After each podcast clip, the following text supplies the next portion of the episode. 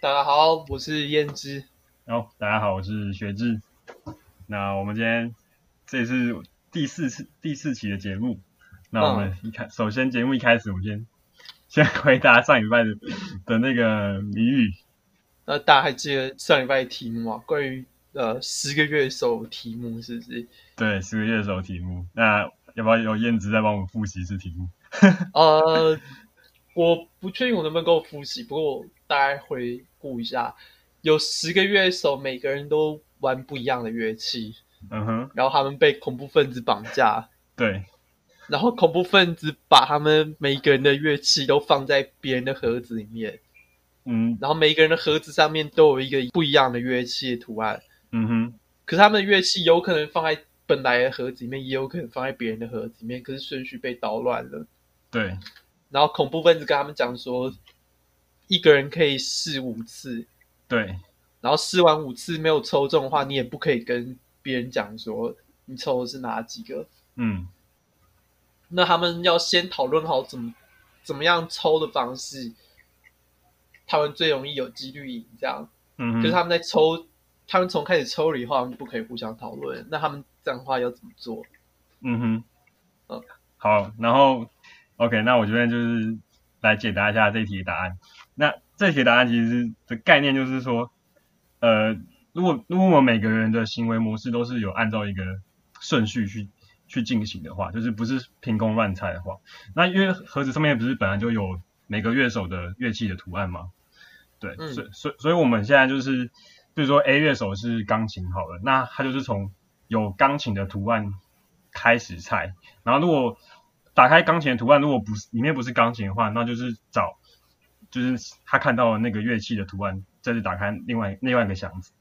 对，那那这样的话，这样它就会变成一个循环嘛，就是会有一个循环，就不可能不一定，它不它有可能有不一定是在五个循环内可以，就是可以打可以找到它的属于它的乐器，但是整体而言，它它是会是一个循环。那大家每个人就是透过这个循环来找自己的乐器，这样。嗯 OK，那这边的话，就是这个这个做法呢，就是在十个人的呃的这边进行的话，它的几率可以从原来的，就是原来的几率应该是每个人只有二分之一的几率会找到自己的乐器嘛，所以十个人的话是二乘的十次方分之一，也就是一零二四分之一，那就是就是非常低的。透过透过我们刚刚说的这个方法、啊它可以让几率提升到三十趴，也就是说，就是远远的比我们一开始提到的几率还要高很多。对，那这个详细的方方法的话，它是有有个公式啊。那公式的方法是，就是去用几率是一去减掉它不是五个循环的箱子的几几率去扣掉，它用扣的方法去扣。所以就是扣掉就是扣扣到对六个循环，对，就是扣到六个、七个、八个、九个跟十个，对，用倒扣的方法。那这边剩下的话就是一些数学计算，会有会计算出一个公式，那这边就不不赘述这样。那 OK，六七八九，那用六对好了。嗯，六循环的话会是几分之一呢？六的循环的话，它的公式的话就是六循环就是每个人可以打开三个箱子嘛，对不对？所以、嗯所以就是如果如果你循环是超过三个循环，就是四个循环、五个五个循环跟六个循环的几率要扣掉。哦，对，，那那你这个几率怎么算的话，就是在另外带数学公式就就可以就可以算出来。了解。好，那这边解答上次上一期的题目，那这边我们要准备进行一个第二题。那这个第二题跟我们就是等一下的主题有点关系，就是这边是一个鬼怪，它是一个哦它是一个 ghost，那因为刚好也符合可能十月万圣节嘛，然后最近可能因为鬼月刚结束，对，所以这个我觉得应该是鬼门关比较多。哦哦鬼门我关觉得我觉得有点万圣节的话哦还要差一阵子。还要差一阵子。可是我我相信我们这一期上上映的时候，应该已经快接近万圣节，好吧？应该中、嗯应该比较接近中秋节了。不过不过嗯不管，对对。那这这次的题目的主角是一个鬼，那有一天这个鬼就是遇到你们家家一行人，就是你家有你爸妈跟你嘛，对不对？好，先先不管你有没有兄弟姐妹，就是爸妈跟你。然后鬼怪 鬼怪先把你的爸爸先抓起来了，然后这这时候他说他他把他把你爸跟你妈都抓起来了，然后他他他说，如果你你现在有有一个有一个有一次机会，就是可以说一句话，然后如果你这句话说的是实话的话，他就会放了你爸。对，那如果你这句话说的是谎话的话，他就会放你妈。那就是聪明的你，你要你要如何，就是透过语言学的，就是逻辑来挑战这个鬼魂呢？因为你要你要达到的目标是爸妈都被放走。对，你要达到爸妈之后放走，那就是大家可以想一下，语言学逻辑吗？对，关于一句话里面的逻辑的话，这个研究是叫做语义学哦，哦，语义学是不是？对，semantics，嗯，那就是同一句话可能会有呃超过一种解读，或是同一句话里面有矛盾的解读。怎么样判断它这句话的本意的话，那有的时候吃重是 context，然后有的时候就是吃重我们的 context，康泰斯，然后又有的时嗯候是吃重单字是哪一个字最常用的哼、。就是它有可能有多多个意思这样。那对，好，在这个题目里面应该不是这样解答的，嗯嗯，这个题目里面应该是透过你的聪明才智， 还对， 有想办法让魔鬼的逻辑有漏洞，这样对，你的现在你就是化身一个就是非常有逻辑的呃数理学家，你现在要挑战这个来来自异次元的逻辑，这样可是我想绕回是所谓逻辑漏洞，语言本身就是一个有有缺陷这样，对吧、有能力上限的工具，这样、嗯它哼，并没办法完整表达一个人的想法，或者它也没办法就是无缺陷的去和别人沟通。这对样，，就是可能在不同文化背景下，就是讲，不说我们呃点头跟摇头，我记得是在印度是不是还是哪里？就是我们其意思是完全不一样，就是说语语言可能同一句话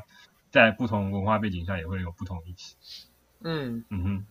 让我想到最最明确的例子就是那个罗马人嗯在格斗场的时候比战是，就是大家认知是比战是就是求生嘛，然后比比到战是求死嘛，这哼，样。嗯嗯哼，可是其实那个好像是后后人的解读，可是其实在实人的状况是刚好相反 的。哦是刚好相就是反的，对，就是比到战的话是说我我我不同意你杀人这样，哦比到，但是我就希希望你可以、嗯、放希过他。放过他，OK。嗯，好，哎，说与说到这个误会，你是不是最近办公室也有发生一个类似的误会？转的很好。 呃呃，礼拜一我跟桃园是提到，我礼拜一在闲聊，在茶水间闲聊的时候，嗯哼，我跟一个同事在闲聊，然后我们碰到一个呃外国的同事也一起到茶水间，嗯哼，然后这个外国同事为了呃不失礼貌，所以他就问我们说，呃，What's news？嗯那，What's News 在我直觉的反应就是最近有什么新闻这样？嗯，最近有什么有趣的事？这样，对，那我嗯能想到的就是、新闻是 literal sense，就是名副其实的新闻。嗯哼，所以我找到上礼拜的新闻，我就想说，哦，那上礼拜有一家不有两家四口被冲走，这样因为嗯，那个可怜就是大可，坝开始泄洪的时候，没有没有警告他们，他们没有听到，造成惨剧这样。嗯哼，然后我就很认真的在跟外国人详述这个恐怖悲剧了以后，嗯哼， 就就他就他他什么反应？外国人就是马上会悟到说我已经误会他讲的意思，但嗯是他还是很有礼貌，继续跟我说哦，对，那我记得新竹上自己有一个小孩被风筝带走，所以他转转的很转的很硬，这样， 对，因为我有提到说被被冲走的家庭里面也有小孩在里面，这样。哦，对，可是可是可是这两件事刚好是就是结结果不太一样嘛，就是一一个一个算是蛮比较比较惨的悲剧，然后另外一个至少虽然说大家笑笑的看，可是至少他是有成功被救下来的。可是我觉得嗯，这种东西就是你很难评估啊，真的被吹起来的小女孩有没有很大的心理创伤？可能有啊，她可能从此以后对呃坐飞机本身就已经感到恐惧啊，哦，他对 他可能之后就就有惧高症了。对啊，嗯或者是他从这个之后，他受到心理那个社会压力也很大，就是他在学校里面被被霸凌，说他就是那个上社会版面那个，哎就是大家大家都认得他吗？对啊，应该说就是有一点点爆笑的原因上社会版哎面。，没有，可可可是我换个角度想，就是说，假设以后机测就是出个作文题目，说说你最难忘一次的记忆，那那那他这样是不是就可以写出大家就是与众不同的作文？前提是他有办法把他的创伤投射在他的他他的的文学作品这样。那关于关于这一点的话，我觉得我们可能嗯在我们今天的主题可以再多聊一点点， OK，就好是我们人对恐怖的东西呃应对方式这样。嗯哼，OK OK，那你是不是还有一个想要推荐的 YouTube 频频道？ YouTube 频道，我不知道推荐专题不是留到最后再讲就好吧，那我先先录到这好，我们 先跳，里，对，剪掉。我们直接跳到正题。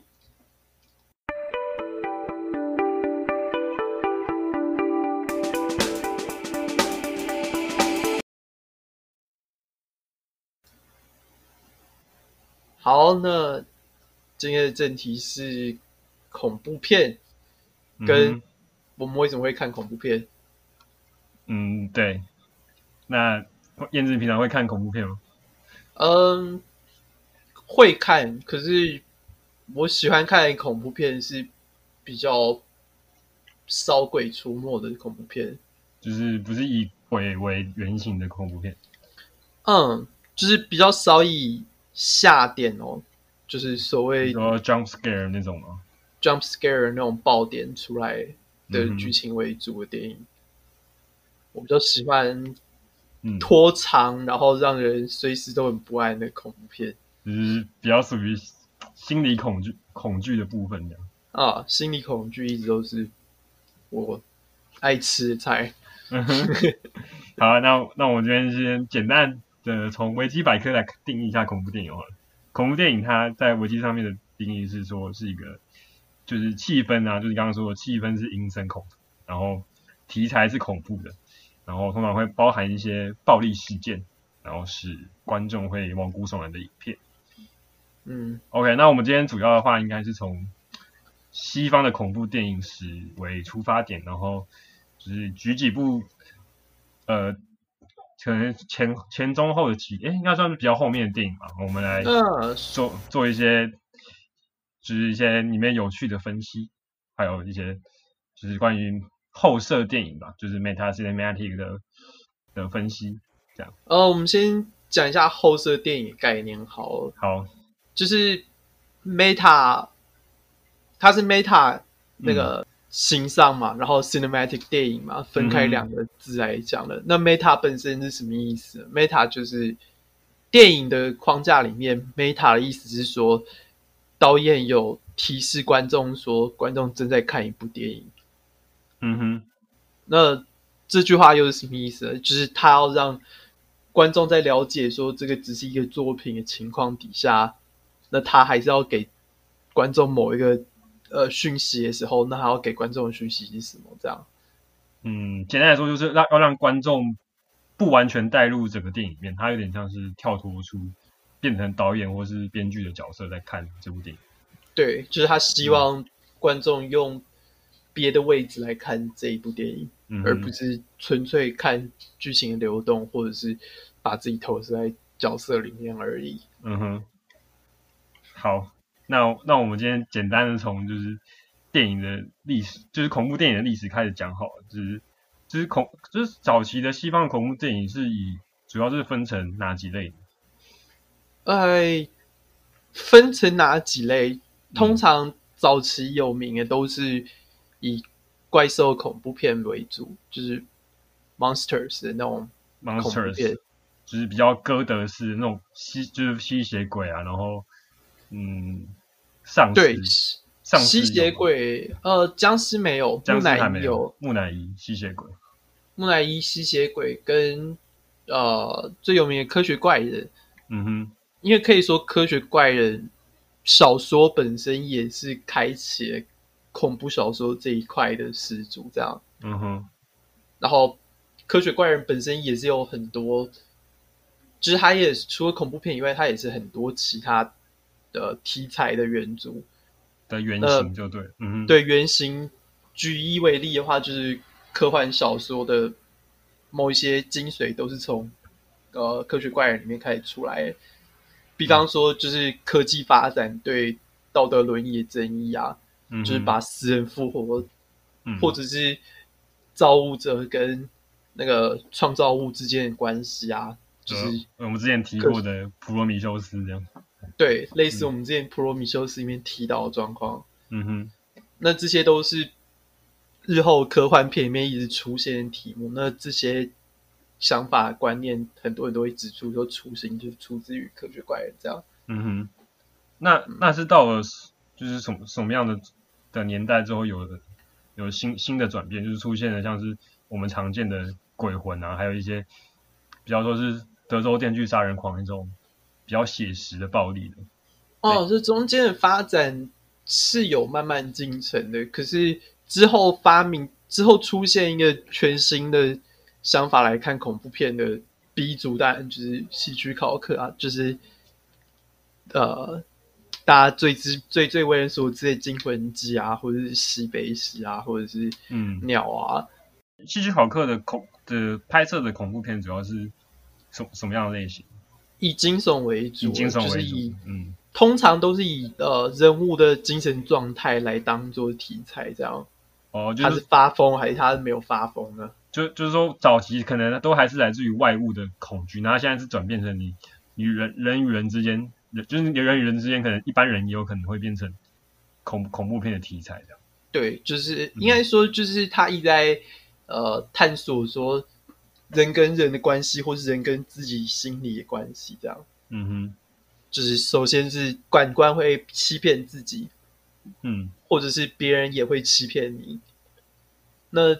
在这种情况底下，你要了解世界的时候，其实是一个很可怕的事情。这样，嗯然后希区考克给你的概念就是，他最有名的讲法，最有名的其中一个桥段就是他安排说，呃，电影的一开始先播一个公式包，公这式公式包，嗯包里面有炸弹，对，然后有一个人把这个公式包拿到餐厅里面，嗯然后就把它放在那里，然后你知道他在倒数，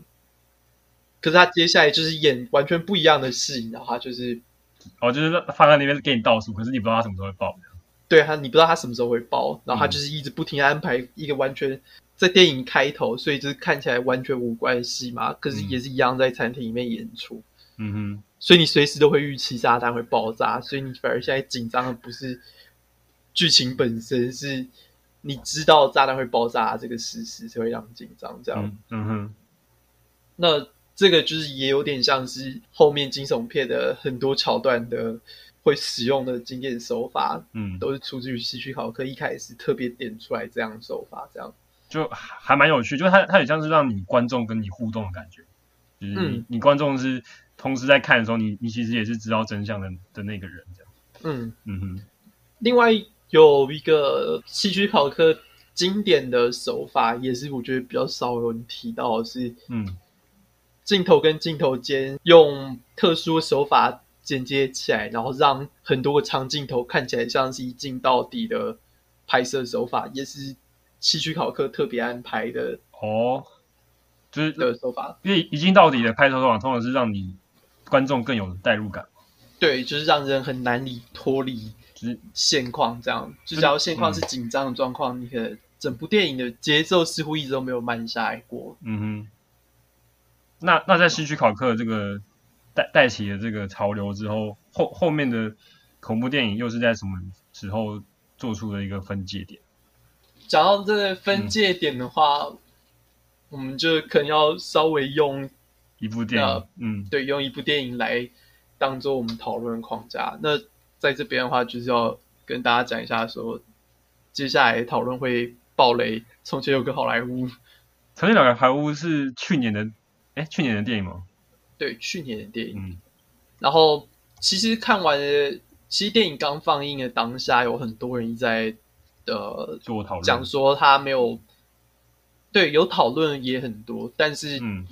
同样多的人也是说，对于电影里面的主题到底什么不是很明确，不是很明确。对，甚至是不知道它是恐怖片这样。诶，哎我我因为我我这边看维基上面定义它是其实是喜剧片，有点，所以所以它是有点就是惊悚喜剧的感觉。嗯，我们在讲这边的导演是昆汀·塔伦提诺嘛，嗯哼，他的电影永远都是跨类型的。那之所以会跨类型，就是因为拍电影的时候，他每一部电影都是为向其他某几部电影致敬的。嗯哼，那他自己对他他拍的电影的的想法都是说，我希望能够从各个我很喜欢看的电影的元素里面抽取一些，然后拍出一个我是觉得很好的故事，这样嗯，所以它它是所以有点大杂烩的感觉吗？嗯对大杂烩的感觉。可是他的大杂烩就是根据他看了很多电影以后，他认为说哪一个电影哪一个电影的风格搭在哪一个桥段会是最适合的这样。嗯嗯哼，那惊悚片，我会说在这一部电影里面，就像是我刚刚讲的喜剧考课状况一样，嗯，有类似的功能。这样，首先讲一下说，从前有一个好莱坞设定的时代背景，嗯就是一九六九年。那在一九六九年的好莱坞里面，哼，嗯哼，最为人所知的事情，就是在那个时候有很知名的那个曼森家族杀人事件，这样。嗯哼，那呃，光是曼森家族本身的故事，其实就可以分开讲一节，因为关于他们的资料之所以那么繁多，也是因为他们杀掉的是、呃，当时好莱坞女星莎朗泰跟嗯她的几个好友，就是其中包括那个咖啡老板的千金跟。两个朋，两个男生朋友这样，就然是后一些上流阶级，就对了。对，然后加上嗯上海这个时候是、呃怀孕晚期这样，所以大家都在讲说这个杀人案本身就是一个很残忍的杀人案，就等于是一一一尸两命嘛，就是如果他他被杀，就是一尸两命。对一尸两命。嗯然后我们在讲沙朗泰的状况，就是不，我们在讲曼森家族的状况，就是他们是一个呃邪教团体，嗯但是与其说他们是邪教团体，倒不如说他们是一个那种嬉皮社群。哼，嗯，可是这两个其实在美国的定义里面是有点模糊的，或者说在媒体里面有点想把两个融合在一起，让他们没有差别这样。嗯哼，那稍微解释一下为什么那时候有嬉皮，是因为呃反越战声浪大起的时候，很多人都对呃政府本身感到很失望，嗯哼，所以在这个时候对抗战争，很多人提出来的反义就是说爱与和平嘛。对啊，那所谓的爱就是呃打破传统制度的乱交啊，或者是破坏一个一般道德常规的，呃，哦，有就有有点反传统，然后有点想要追求自由的，的对风气就是这样嗯因为要反传统，所以反而在某一种某些极端的状况底下，造就那种偏向邪教的社群这样子嗯哼，一个大互助的团体这样。嗯嗯哼。那那我好奇的是说，那他们这个社群为什么要跑去杀这个，就是好好莱好莱坞的知名演员嘛？嗯，对，对，在这个状况的话，简短来讲就是曼森是一个嗯在六零年代才刚出狱的，嗯哼，所以他到出狱的时候已经年近四十，就是他半辈子都住在监狱这样。嗯然后他出来以后，发现说他以前就是他出来以后发现说现在社会风气很适合他，因为他很会说服人。哼，嗯哼，然后在这个时候说反主流风潮都会被当做是一个呃替代的发展路线这样。嗯哼，那他在这时候就是招募到了一群大学生男女，然后大学生男女他都刻意挑长相比较好看的这样，嗯哼，然后他说服他们说，呃，这个世界要完蛋了，你看到社社会那么乱，就是因为世界末日将近这样。嗯然后他自己是一个能够跟上帝沟通的人，他有通灵能力他他有通灵能力，自自啊、自，因为嗯，啊，嬉皮的另外一个很重要的元素就是他们使用蛮强烈的迷幻药，这样。哦，那关于曼森家族本身的话，也是有一些有趣的谣言啦，嗯比方说他们用迷幻药好像有点特别，然后曼森本人也有被那个关联到 CIA 这样。嗯然后嗯哼，这边可能有点离恐怖片本身太远了。总嗯之就是曼森告诉他的信徒们说，嗯嗯哼，世界末日要来了，可是世界末日没有来，然后他的信徒都快要离开他了，所以他必须要采取更极端的手法才能够让他们聚在一起。嗯哼，他就说，世界末日之所以没来，是因为还没有真的冲突起来。然后你要制造冲突的话，你就必须要假扮成黑人，然后去对白人犯罪，这样。哦，就是引发那个时候的黑黑人的暴动就对了，对，就是那一个时候，黑人跟白人之间嗯的关系蛮紧张的，嗯哼，所以他想要挑起这一个冲突的方式，就是去杀白人，然后把场景布置成像是黑人杀的，嗯哼，然后在这个状况底下，他们就是决定去杀呃好莱坞里面的大明星，嗯哼，那他们一开始瞄准会攻击沙朗泰的原因，是因为在那个房子里面住的人是以前曼森的音乐制作人。嗯在这方面的话，就是曼森在入狱以前曾经想要变歌手，可是因为这个制作人看不好不看好他，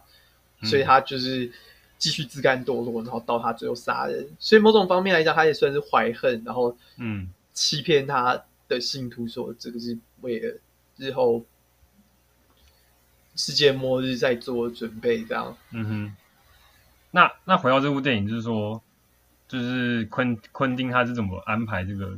就是这个剧情在这个电影里，我们来讲，呃，从前有个好莱坞的话，我们可以先解释一下电影大概概要这样。好，那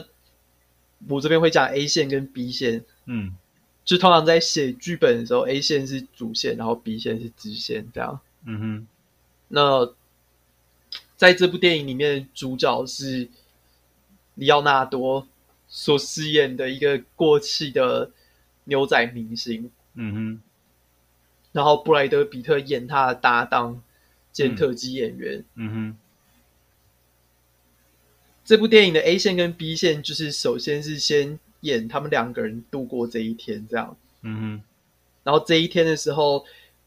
主角牛仔去片场里面拍一个电视剧的客串，因为他已经嗯因为他已经到了过气的年代，所以他只剩下去那种西部片的电视剧里面拍客串的角色。嗯哼，然后 B 线里面是布莱德比特在外面晃一晃，然后晃到一半看到一个嬉皮，本来想要跟这个嬉皮勾搭试试看有没有呃甜头可以尝，嗯哼，结果呃结果莫名其妙跑到曼森家族的社群里面，发现说这个嬉皮其实是曼森家族的一员，这样。嗯哼，然后在 A 线里面的主角是要演演这种呃过度过度戏剧化的电影反派这样，嗯哼，然后在这里面就是要杀人如麻哈，然后主角对抗他的时候，主角就是一个正义凛然的主角这样。嗯可是在这里面的时候，里奥纳多出现那个存在危机，他突然发现他现在已经到了中年，然后他成就已经快要消失，他黄金年代没有他想象的那么黄金，然后他现在只剩下在电视客串，他觉得说他接下来就是要走下坡，他很难过，这样所以所以他想要呃干干一笔大事吗？还是怎么样？就是他嗯突然在这个状况底下，他被呃一个同样在片场里面的一个小女孩演员激发，这样激发是被被他激怒还是被他激励，这样被哦被他激励？嗯，然后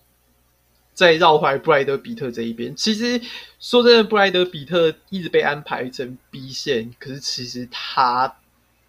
才是真的主角。对他才是真正主角。这有点像是刻意在强调那个替身人员本身工作这样。哦那布莱德比特就是布莱德比特就是在片场里面跟李小龙在后台打一架，因为李小龙在这个时候是嗯拍《青蜂侠》的主角，主角，所以他常常在好莱坞片场里面出现。嗯，然后他在片场里面跟李小龙打一架，他把李小龙打惨了。那在这段剧情，就是先不特别强调他有什么意思，我觉得他只是要强调布莱德比特的角色很厉害而已，他倒没有要真的要掩饰李小龙很丢脸，不是真的很厉害。嗯哼，那那那那他前面的这一段的铺陈，跟他后面的反差，是为了做做出后面的反差吗？还是就是他前面的铺陈是有点想要强调说，这两个人生活都很呃风光明媚啊，就是即便说他们有挣扎什么的，他们现在嗯活生活都很刺激有趣这样。嗯然后对于布莱德比特来讲的话，就是即便他生活可能有点落魄，他就是住在一个呃拖车里面这样，哼，嗯然后即便是这样的话，他还是活得很自在这样。嗯哼，然后里奥纳多的话，就是即便他已经风光到晚期，可是他还是愿意那个力挽狂澜，然后他就是认真演好那个电视剧的角色以后，他发现他找回来他自己原来的干净，这样嗯哼，就重新找回自信这样，对，所以然后布莱德比特他们回到那个他跟嬉皮的互动的时候，就是嗯演出来这个惊悚感觉，就是这些嬉皮看起来怪怪，虽然说他们没有特别暴力的行径，可是你知道他们看起来怪怪的。嗯但是在这个剧情里面，他一直是跟你讲怪怪，可是他又不跟你具体讲有什么怪的时候，是因为他相信观众都知道曼森家族杀伤太这个事实，这样就这个历史背景，可能可能美国那边的的观众会比较比较清楚，对，对，所以这个就对他来讲就是希区考克那个炸弹的感觉，哦，就是可是对这这个就是他们的 con context 嘛，就是对，就是嗯他没有这个 context 底下的话，这个电影看不懂，我完全可以理解啊，嗯我就是知道说这个不是需要知道的功课，这也不是什么历史我们历史课本里面必教的东西，这样。嗯哼，OK，嗯在这个牧场里面有一个很紧张的，跟布莱德比特跟那些嬉皮有一个很紧张的互动了以后，嗯布莱德比特很帅气的把其中一个嬉皮打惨，哼，打惨了，然后很帅气的离开这个画面，这样。嗯然后这一个剧情，电影里面的剧情就用很快的蒙太奇跳过六个月的时间，跳过，然后在这个嗯六个月的时间，呃，里奥纳多因为他演电视剧找回自信以后，他决定去意大利拍那种新式的西部片，嗯新式西部片就是意大利西部片这样。哼，嗯那意大利西部片一个小背景介绍一下，就是它跟一般美国西部片不一样的状况，就是呃，主角的正反黑白不是这么分明的，主角跟敌人的界限是很模糊的，两边都是道德上有缺陷的人嗯然后他们的行为从头到尾可能都不是好事，这样，他们都不是真的在为正义伸张。哼，嗯，他不是为自己在伸张这样。所所以所以里奥纳多就是经过这个事件之后，他有有点算是转换了跑道这样，就是对他转换跑道，嗯就是转转换到你说他可能现在可以开始去演一些你说道德可能比较没有这么黑白两就是两分两分明的角色，嗯，对。嗯然后在这个情况底下，呃，布莱德比特就是跟着搭搭便车，然后一起吃喝这样。嗯哼可是，在最后的时候，里奥纳多过了几个月中间，他决定嗯要退休，然后他决定要跟布莱德比特说拜拜。嗯所以他就是打算跟布莱德比特约个会，吃个大餐，回家看个电视，然后就这一天告终这样。嗯哼那在这同时，还有一条 C 线是沙朗泰线，哦，沙朗泰就是哦，就那个曼森家族的那那条线，曼曼森家族杀害的那个受害者是嗯沙朗泰，嗯那沙朗泰是住在他们家的邻，他们家旁边的邻居，就是嗯布莱德比特跟、跟里奥纳多旁边的邻居这样。嗯哼，嗯，啊啊，电影里面对于沙朗泰的描写有很多吗？算少，嗯呃，出现场景比一般人预期还要少，可是它是有点刻意的方式，这就是种部分是想要强调说，嗯，上太真的出现的场面也不多，因为它虽然是一个新兴的演员，就是真正上太算是一个新兴的演员，嗯哼。他还真的有什么大片以前他就去世这样。嗯，好，那那他为那就是这个 C 线算是他这个整部电影的高潮吗？呃，算是也是几乎一我像我刚刚讲的那个嗯餐厅里面放炸弹的弹场景是一模一样，因为他很具体的在解释说布莱德比特跟里奥纳多吃晚餐是什么，然后嗯上泰跟他的朋友们吃了什么晚餐， 嗯然后然后上泰。哦，他帮朋友点调酒，因为他现在已经怀孕几个月大，他不能真的喝酒了嗯哼那部分讲吃的什么是直接增进了你跟这些角色的同理感，这样嗯就是吃这种东西是普世的东西，不管你是男是女是，嗯，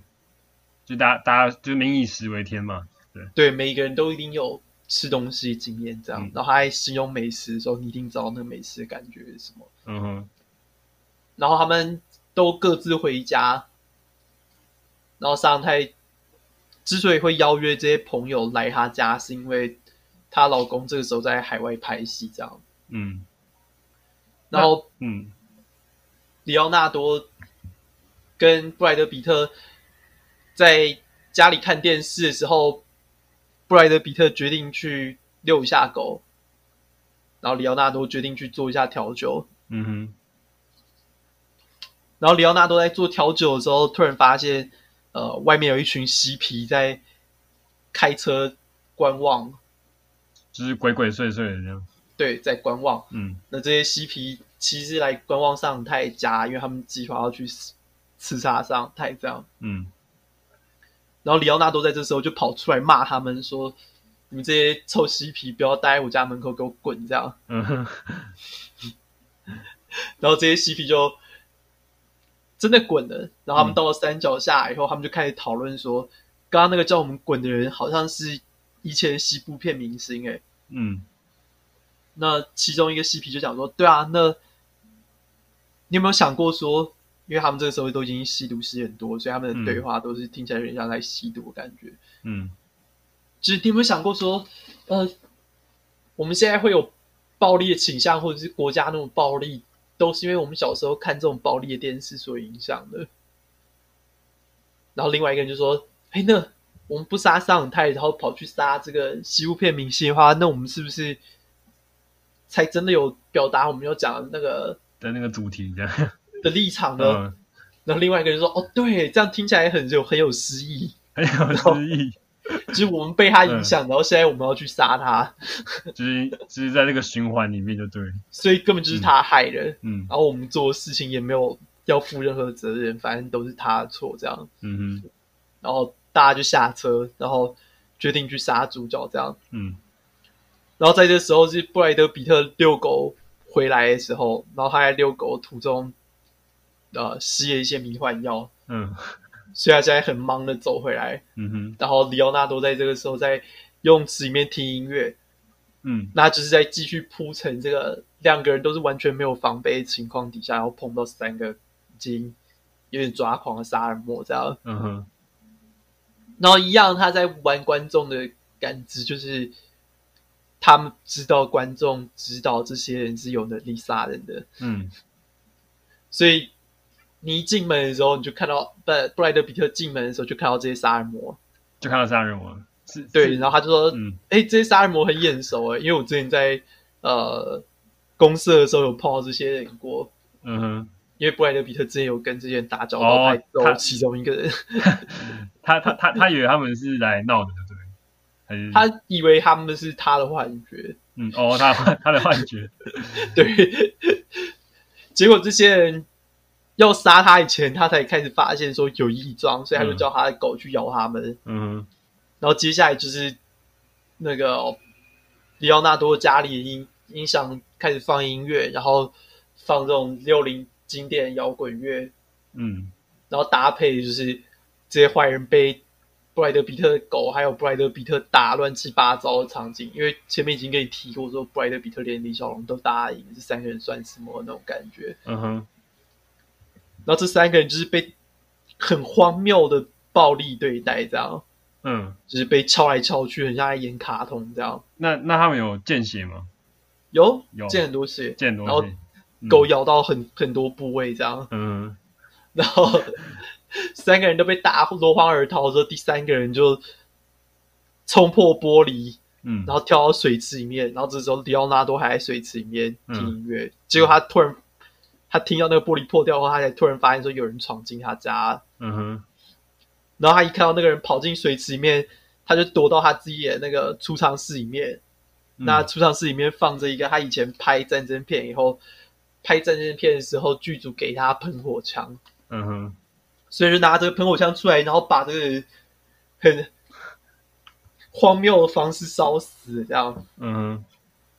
那这个很荒谬的方式烧死以后，大家都没事，布莱德比特受一点伤，然后被送去送去救护车上面送走。嗯然后里奥纳多跟他挥手告别以后，隔壁的邻居来问他发生什么事，嗯隔壁的邻居就是沙朗泰的朋友，然后他跟沙朗泰朋友解释一下以后，那个朋友就跟他说：“哎，那你过来我们家晃晃吧。嗯哼，”然后剧情里面就是里奥纳多一直希望他能够跟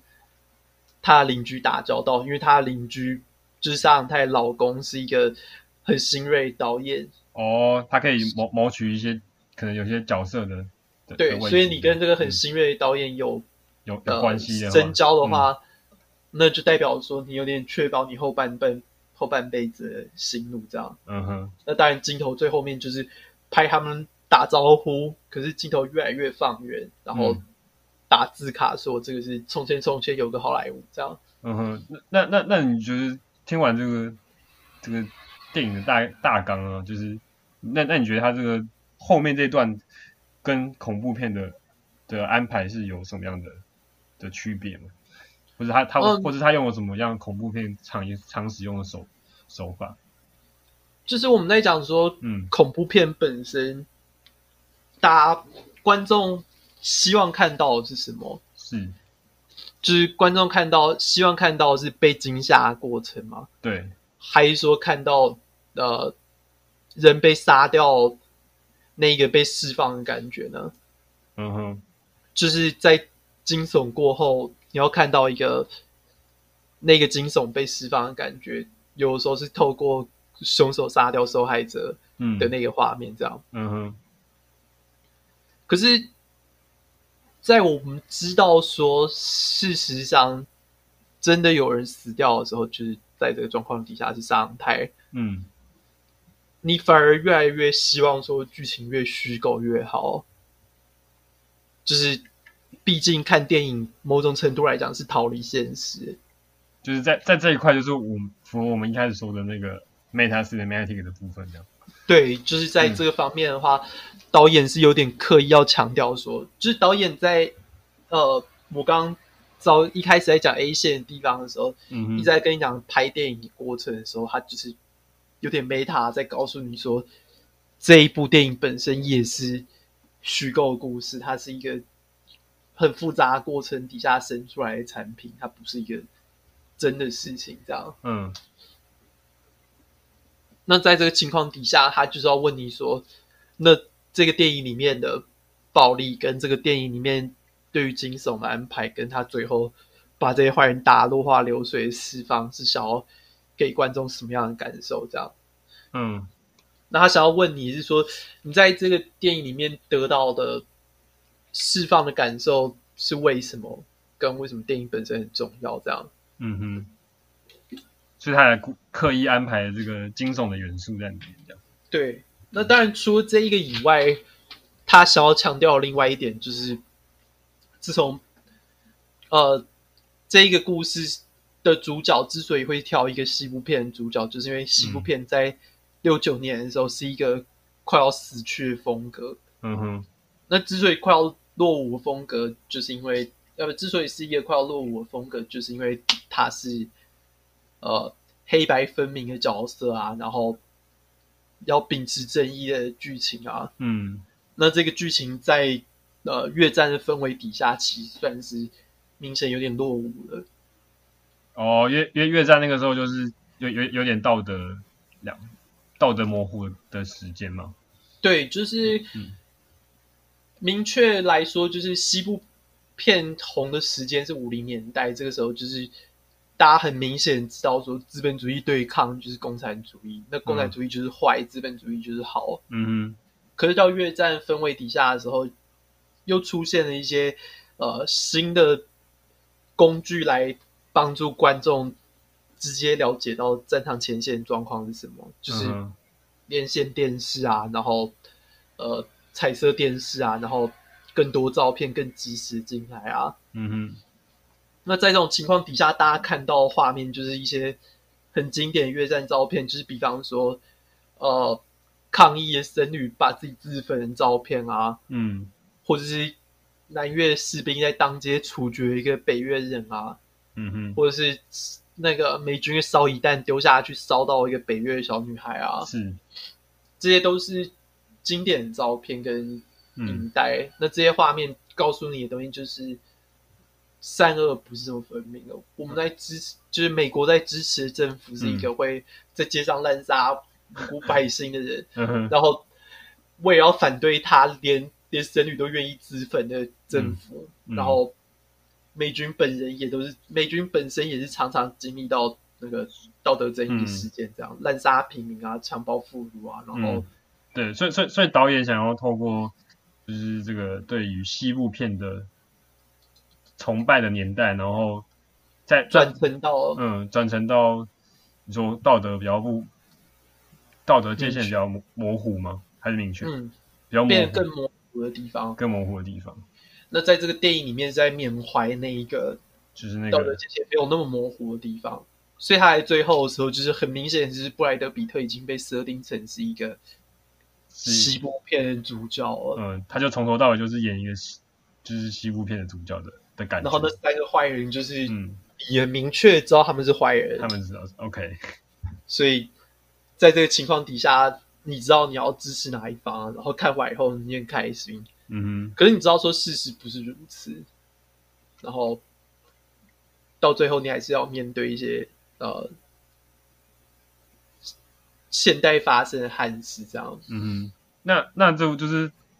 呃，同学好莱坞就是他的曼森事件，是不是这个事件是不是在当时也是整个影响了说后来恐怖电影的发展？嗯，就是从曼森事件出来以后，其实发展面向很广。那首先是从曼森本身，因为他他的信徒们都是一些年轻的俊男美女，嗯哼所以新闻媒体很喜欢用这一块来当做是宣传的素材，嗯然后讲说这些人就是看起来都很聪明，怎么会做这种憾事？所以他们周边所有八卦都要讲。嗯那这造成的结果就是，大部分的观众都很痴迷于这种杀人，呃，杀人嫌犯这这样种。这种杀人魔反正有它独特的魅力，就对了。对，所以因为这样的关系，七零年代开始，嗯美国就经历了一波很大潮的连续杀人案件，嗯因为很多连续杀人凶手都想要用某种特征或手法来来告诉世人说他自己很重要这样。嗯哼那其实某种程度来讲，媒体也完全买单，就是运用这个曼森事件之后带来这个观众需求来继续渲染这些杀人凶手，这样嗯哼，所以所以那个时候恐怖片是不是就从就是我们传统的一开始说的鬼怪的 monster，然后 ghost 到后来比较偏就是 slasher，就是写实的对的的恐怖类型这样。 slasher 不一定是写实、哦不一定是写实可是可以说是以人对人的呃人对人的暴力为基础了。哦，因为像十三十三号星期五跟德州电锯杀人狂，那它它里面的那个杀人魔啊，是是是说是是无敌的吗？还是说他他提因为因为我平常是比较少看恐怖片，所以我不知道它里面那个设定是那个杀人魔其实还是人人变人变成的，还是说它其实就是一个超过人的嗯哦十存三号星期五是一个超自然的存在，是一个，超自然存在。嗯他是个鬼，可是他生前的时候他就是个杀人魔了。嗯哼，可是德州电锯杀人魔的状况的话，会是呃根据真实社会案例来改编的这样。嗯那可以说的是两个电影，或者是其他很多七零年代同时并行的恐怖片，都是用这种方式来进行的，都是用呃社会写实的方式，或者是参照某一些杀人凶手哼，的。哦，就是就是一个连连续杀人魔，可能就是像绿光光循环方是他他原本是被被被抓起来嘛，然后然后他突然突然莫名其妙就被被就某一天可能运送过程就自己跑出来这样，嗯，对，所以他其实就是这也是一个真实的犯人，他其实是是在关在监狱里面的，然后他是突然突然就跑出来的，呃，最早的《嗯最早月光光与心慌慌》的话，就是讲说他从小都是变态杀人魔啊，哦什么杀掉自己爸妈还有姐姐之类的这样。嗯哼，那对于这一块的话，他是有点想要强调说他那个杀人是呃不区别的，他没有特定的目标，他看到东西就杀了。看得东西都杀，嗯那某种程度底下，这种恐怖在当时是特别有感的，这样就是无无差别杀人就对了，对。嗯可是讲到恐怖片带来作用的话，嗯也是一样，他希望就是在这个框架底下，我们来讨论恐怖片的作用的话，就是它有头跟尾，嗯哼，所以他最希望做的事情就是把恐怖锁在一个有开头跟结局的剧情里在面，剧情里面，嗯，所以你就不用再担心说，就是看看完电影之后，你就不用再担心说这这个你还会在路上遇到这种，或者有你还会在做就是做噩梦，然后梦梦到那个鬼这样。嗯嗯，可以这么说，好，那那我们今天就是现在进到第二部，呃，也是算是比较比较特别类型的鬼片嘛，然后它叫做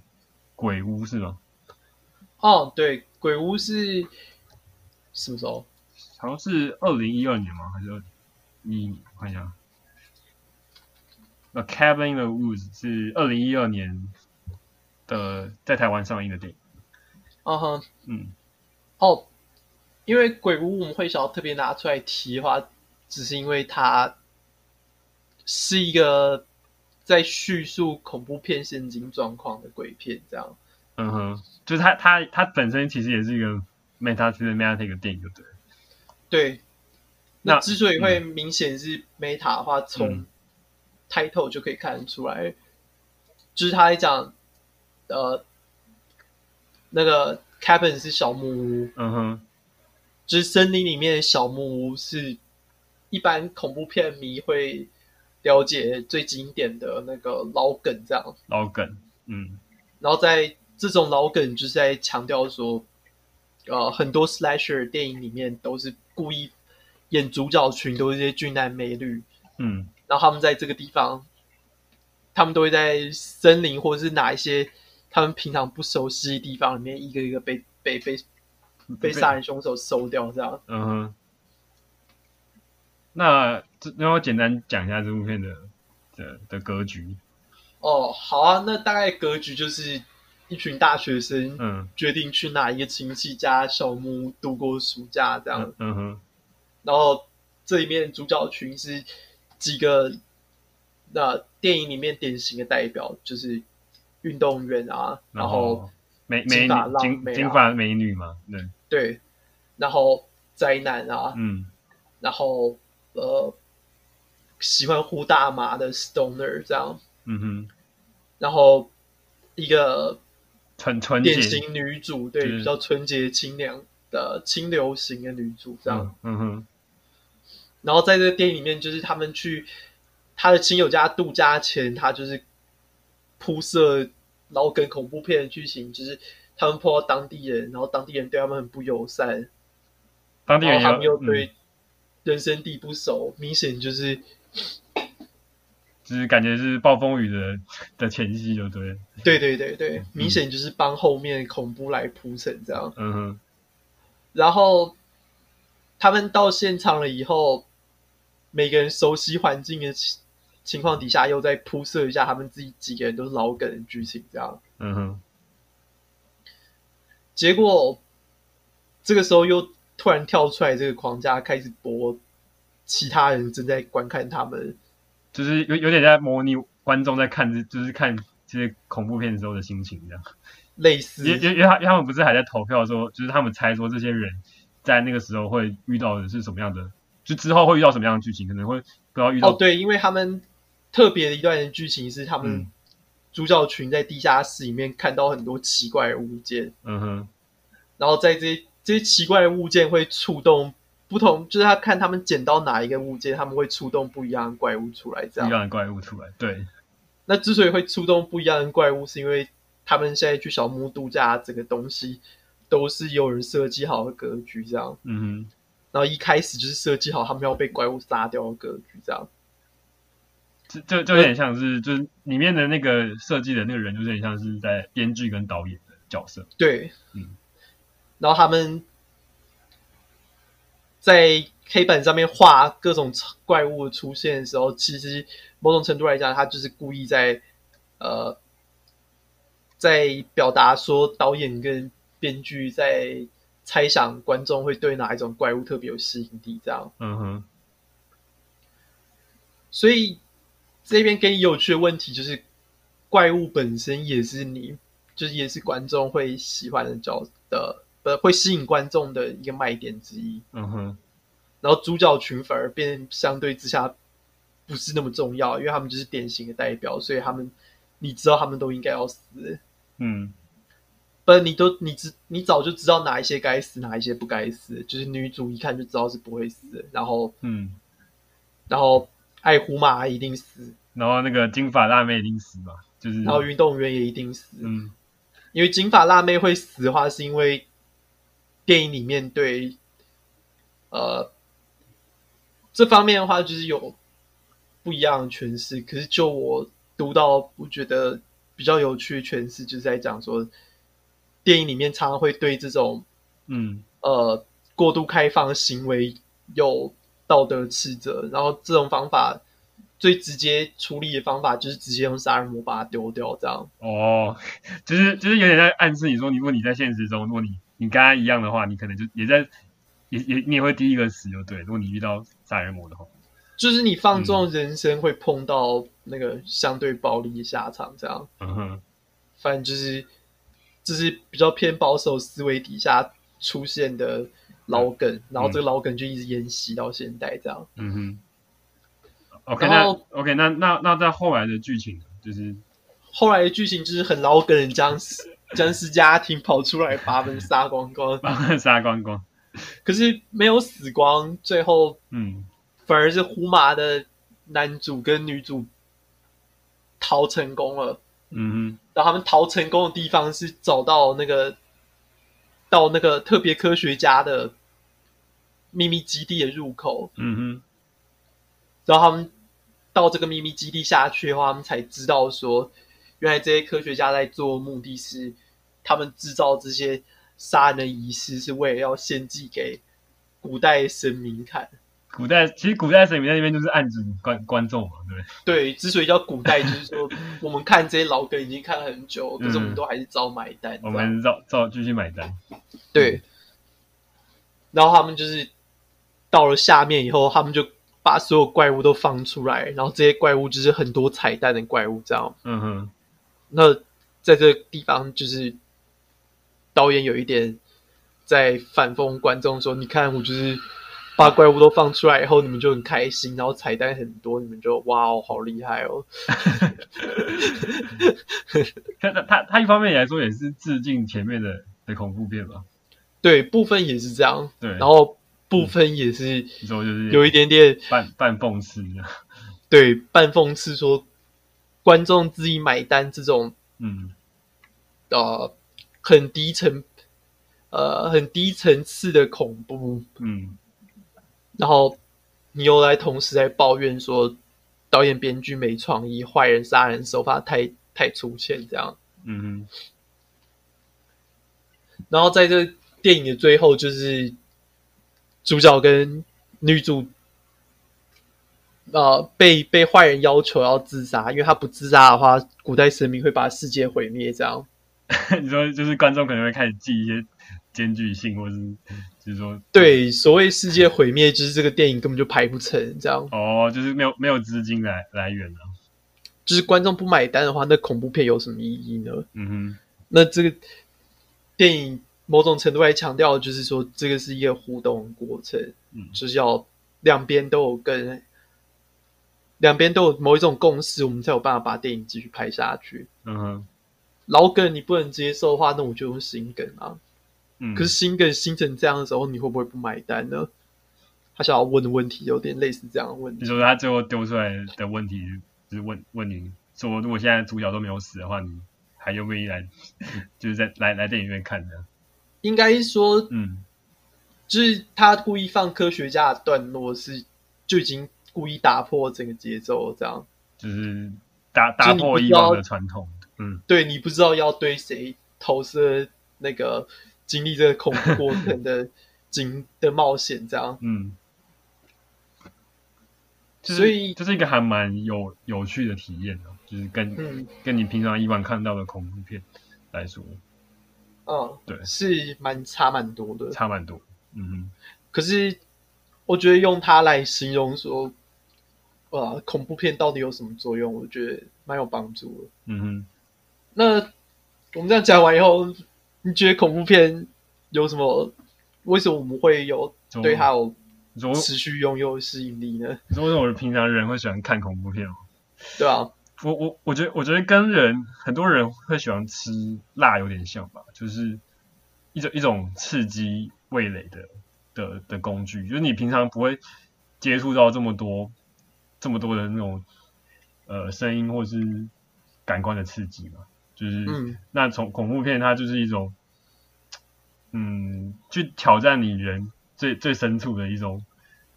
恐恐惧嘛，就是你平常可能。是。就就人人们可能都会有一些妄想吧，可是你你很难把它具现化。那恐怖片就是，它就它就是把你那些鬼啊，或是妖怪啊，你平常的一些想象，把它具现化给你看。我刚刚在提到那个写实恐怖的时候，是，我的想法是说，得可以把你刚刚讲的并整在一起，就是嗯在那个时候的社会氛围是非常紧张的，就是这些杀人魔有的时候看起来就像一般人，然后嗯他们在电视新闻上面采访举止就是很冷静、很平常，他们根本就没有差别这样。嗯哼，所以在这种情况底下，很多在美国的人民嗯都很不安，他的恐惧没办法被释放，嗯哼，然后透过这种写实的电影里面，有的时候最后主角，不，主角最后通常都是胜出嗯啦，就是受害者这一方最后都是有人胜出了，通通常是胜出。嗯对，然后在那种情况底下，就是有获得直接释放，这样哦，就就是让让你的一些压力哦，就是在这个这个经经经历的有有像云霄飞车的过程里面有，就是让让你释放出来的。对对，好嗯，那讲到营销飞车，那我们就是讲讲到就是比较关于近代的，虽然说刚刚那部那几部片也都是近代的恐怖恐怖类型，那我们就是在呃算是两千年左对右，两千年左右的恐怖片，又又是一算个是嗯呃八年级生共同回忆嘛，就是对最喜欢用这种网络钓鱼标题， 说你是八年级生，你一定知道的东西，没错。那《绝命终结站》吧，我们就我们就不就直接讲了不卖关子对，，不卖关子。 对，那我我们今天就用《绝绝命终结战》的几个就是场景，然后来把我们刚刚的概念就是再再讲得更仔细一点。哦，对啊，刚刚在讲云霄飞车，那就是第三集的剧情嘛。对啊，那在第三集的剧情里面，就是很直接的透过云霄飞车的这个呃架构来告诉你说，对恐怖片对你来讲就真的像是一个云霄飞车一样，你就是在等什么掉下去的那一个点的瞬间而已。嗯哼，那呃，只要对于呃《绝命终结站》不了解的人的话，嗯稍微简述一下嘛，就是呃，在每一集里面，主角们就是每一集都有一个主角，嗯这一个主角都会有特别感应能力，然后他们都会在惨剧发生之前先预见到这些惨事发生，嗯哼，然后在惨剧发生，所以他们在遇见了以后，他们都会告诉大家说不要上车啊，不要去云霄飞车啊，不要上飞机啊。嗯哼，然后大部分人都还是在飞机上或者在云霄飞车上，可是他的朋友们就不会上去，或者是旁边路人就不会上去。嗯可是因为这些人不上去，所以死神发现说这些人躲过死神，所以又想要想办法来找回他们，然后就决定安排各种奇怪的意外事件来让他们死掉。这样，嗯哼，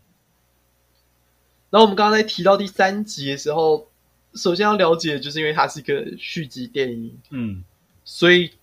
他知道观众已经知道说这整个故事架构是什么，嗯哼，所以你不呃更新创意的话，观众是不会买单的。所以在这里，他就是跟你强调说，从现在开始，每一段都是像云霄飞车一样，我会先安排你那个爬坡的过程，就是安排一些让你紧张的元素。嗯哼，那你知道是之前会是意类似意外的死法吗？对，所以我就故意在旁边排很多哦，就是一些感觉就就会出意外，可能会，发生意外意外的的桥段，嗯对比方说什么，比方说什么哪里有利物要掉下来啊，嗯然后哪里有重物要砸到人啊，嗯，然后野然后野野野餐的刀啊什么刀叉啊对什么，嗯对对对对对，然后在最后的时候再刻意用一个呃意想不到的地方来吊你的那种感觉，嗯那可能在这方面的话，就是有点强调说云霄飞车的机制不是只有单纯的掉下去而已，它也有弯弯曲曲的方式这样。哼嗯哼，那就是第三集很着重的呃点，就是杀人前的这个铺陈，这样。嗯哼，OK，那我觉得我们时间也差不多了，那我们这边就是再做一个简单的小小的总结吗？就是关关于这个恐 meta cinematic 在恐怖片的的作用是什么样？嗯，就是他等于是在娱乐观众的同时，顺便提醒一下观众说，为什么你会感到娱乐这样。嗯哼，嗯，好，好，那差不多可以结束了，拜拜。 不是拜拜，我们回到 不要那个你你那个你那个就是等下再再剪掉就好，哦好啊对啊，就这样好，那我们回到、啊，我们继续推荐专题，拜。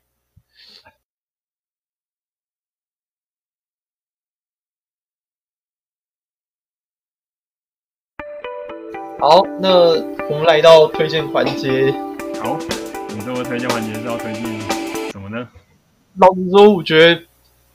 我们这整集制作好像都是为了推荐环节来制作。这这个我我们铺陈了这么久的主题，就是为了这个推荐环节的。对，因为因为整个原因就是我跟学子讲说，嗯我一直想要看的一部电影在 Netflix 上面上架、啊嗯哼，这部电然影后名嗯对，这部电影的名字叫《我想结束这一切》。然后我跟学子讲的主题就是的的重点就是，我一直在跟他强调说这是一个恐怖片，但是他不觉得这是一个恐怖对我觉得他他他不是典，我只能说他不是典型的恐怖片，因为他这边以不剧透来说的话，就是说他比较没有什么刺激的情节了。就对是他没有跟跟以往的恐怖片来比是比较少那种吓你的成分在。他没有直接跳出来吓你的鬼，对，可是他就像是一个，只要要用刚刚那个希区考克炸弹当比喻的话，就是一个一直都没有炸掉的炸弹这样。就就是炸弹从电影院丢给你，然后你就一直带回去，然后看完电影你还是继续带着炸弹这样。 对对对对，就是这个炸弹会跟着你一辈子这样。对，那那我我会觉得这部电影它就算它它整整部戏的节奏有点缓慢，对于比较喜欢快节奏的人来说，可能不是那么适合。那如果你你平常是很喜欢听一些就是演员之间的对话，啊然后你会去去想说这些对话之间的因果关系的话，那我会觉得是还蛮有趣的。然后我们刚刚特别也一直着重在 Meta 本身嗯，呃环节上面，也是因为这一部电影里面很需要你对于呃 Meta 这一块有兴趣，才有办法继续有投入这样。对，因为这部电影它其实是从是原著小说改编的嘛。嗯，那然后这个编剧，他就这个导演好像是之前也有拿过那个奥斯卡的最佳编剧，嗯，对，所以他其实在剧本的的琢磨上面是很厉害。可以稍微讲一下他前面作品，就是很有名的，就是金凯瑞演的《王牌冤家》。嗯那在《王牌冤家》里面，就是金凯瑞是一个呃想要忘掉女朋友的男子嗯，跑去一个脑科诊所，然后脑科诊所说他们有个仪器是让他可以忘记某一段时间的任何一切的。哼，某一段时间任何一切，所以对所以所以他想要忘掉什么他想要忘记他跟他女朋友整段关系这，段关系，嗯，对，然后在删掉他记忆的过程里面，他又开始找回来说他虽然说有一些情节是他宁愿忘记的地方，但是这些宁愿忘记的情节是建立在他跟这个女人有很深很真挚的感情底下，他才会对这些感情感到非常挫折的。嗯哼，这些强烈的感情，是因为强烈的爱才有强烈的恨的。那问题就是，你想要忘记强烈的恨的话，那你是不是也得放弃这个强烈的爱呢？哦，就是有点有点暗示你说有有失必有得啦，对，他在这里面是用一个很呃主观的角度，他就是完全用主角的主观角度来看过去，这样，嗯哼，然后有点想要强调主客体的差异，这样，就是也就是主角认知的状况跟现实状况不一定是一样的不。一定是一样的，嗯，对，然后即便在他删去的记忆里面，也是由他架构的记忆这样。哦，我我之前看到他说解释他的电影风格主要是就是角色纠结在意识跟潜意识之间，然后现实跟梦境之间。对，对，那那我觉得从这个角度去出发去看，就是我想结束这一切的这个电影的话，其实也也也是有点就是有迹可循啊，就是有点你可以你可以从里面看到一些他的巧思。然后另外一个我觉得也同样，我觉得值得推荐，也是同个导演的那个定格动画电影，定格动画电影叫什么？呃，《安诺玛丽莎》。安诺玛丽莎。那推荐理由呢？在这个电影里面也是一在也是一在琢磨说到底自己看别人的看法是什么，然后呃人际关系是什么这样。 OK，你自己不在乎别人的话，那呃别人干嘛在乎你？但是两个人都不在乎的话，那整体的意义又是什么呢？嗯哼。他有点想要强调，就是我们就是一直不停活在这个循环底下，就是我们追求别人的认可，可是又追求不到的时候，我们又开始寻求自己的认可，可是我们又发现自己的认可是建构在别人对我们的认可之上的。这是那个沙特说的那个他人及地狱的那个对的延伸哦，有点像。对，嗯类似这样的眼神。可是其实沙特只是纯粹点出来这个现象，但是在他之前的人也都有意识到这个状都况，都有哦只是意他们识到这个问题的。表达的方式是不太一样的，这样。嗯哼，像叔本华这样，刺猬也是类似的概念。那那那这个就是我想结束这一切啊，就是我我我我会觉得，如果你是一个 就是 分支的话，我是不建议你去看，因为你可能会受到一些。呃这个电影之外的心灵创伤这样。 对，那可是觉得我觉得你觉得还好吗？就是还蛮攻击性的嘛，对，没有攻击性，可是我觉得看了完会它有点太刻刻骨这样嘛。对不太不太舒服。我觉得考夫曼的电影就是这个《我想结束这一切》的编剧导嗯演，考夫曼的电影都是一直给你不舒服的感觉，就是不论你是哪一个那个哪一个背景的人，你都可以体验到这里面主角经历过某一种情绪，经这历样过某种情绪，嗯，，对，就是即便说你跟他的出生背景完全没有关联，你都还是会嗯，体验到他们的情绪这样。好，我觉得，我觉得，呃，好的态度是说你要相信导演会带你走出去，这样嗯哼，那不好的态度是啥？就是就是你就是他，就是他丢给你这个从想法，然后你要自己自己想办法。对对对对， OK OK，至少他可能他没有给你解答，可是但是至少最少他给你的一个嗯思考方向，这样嗯哼，嗯好，那我们今天的推荐环节就到这边，那就好，大家再见。拜。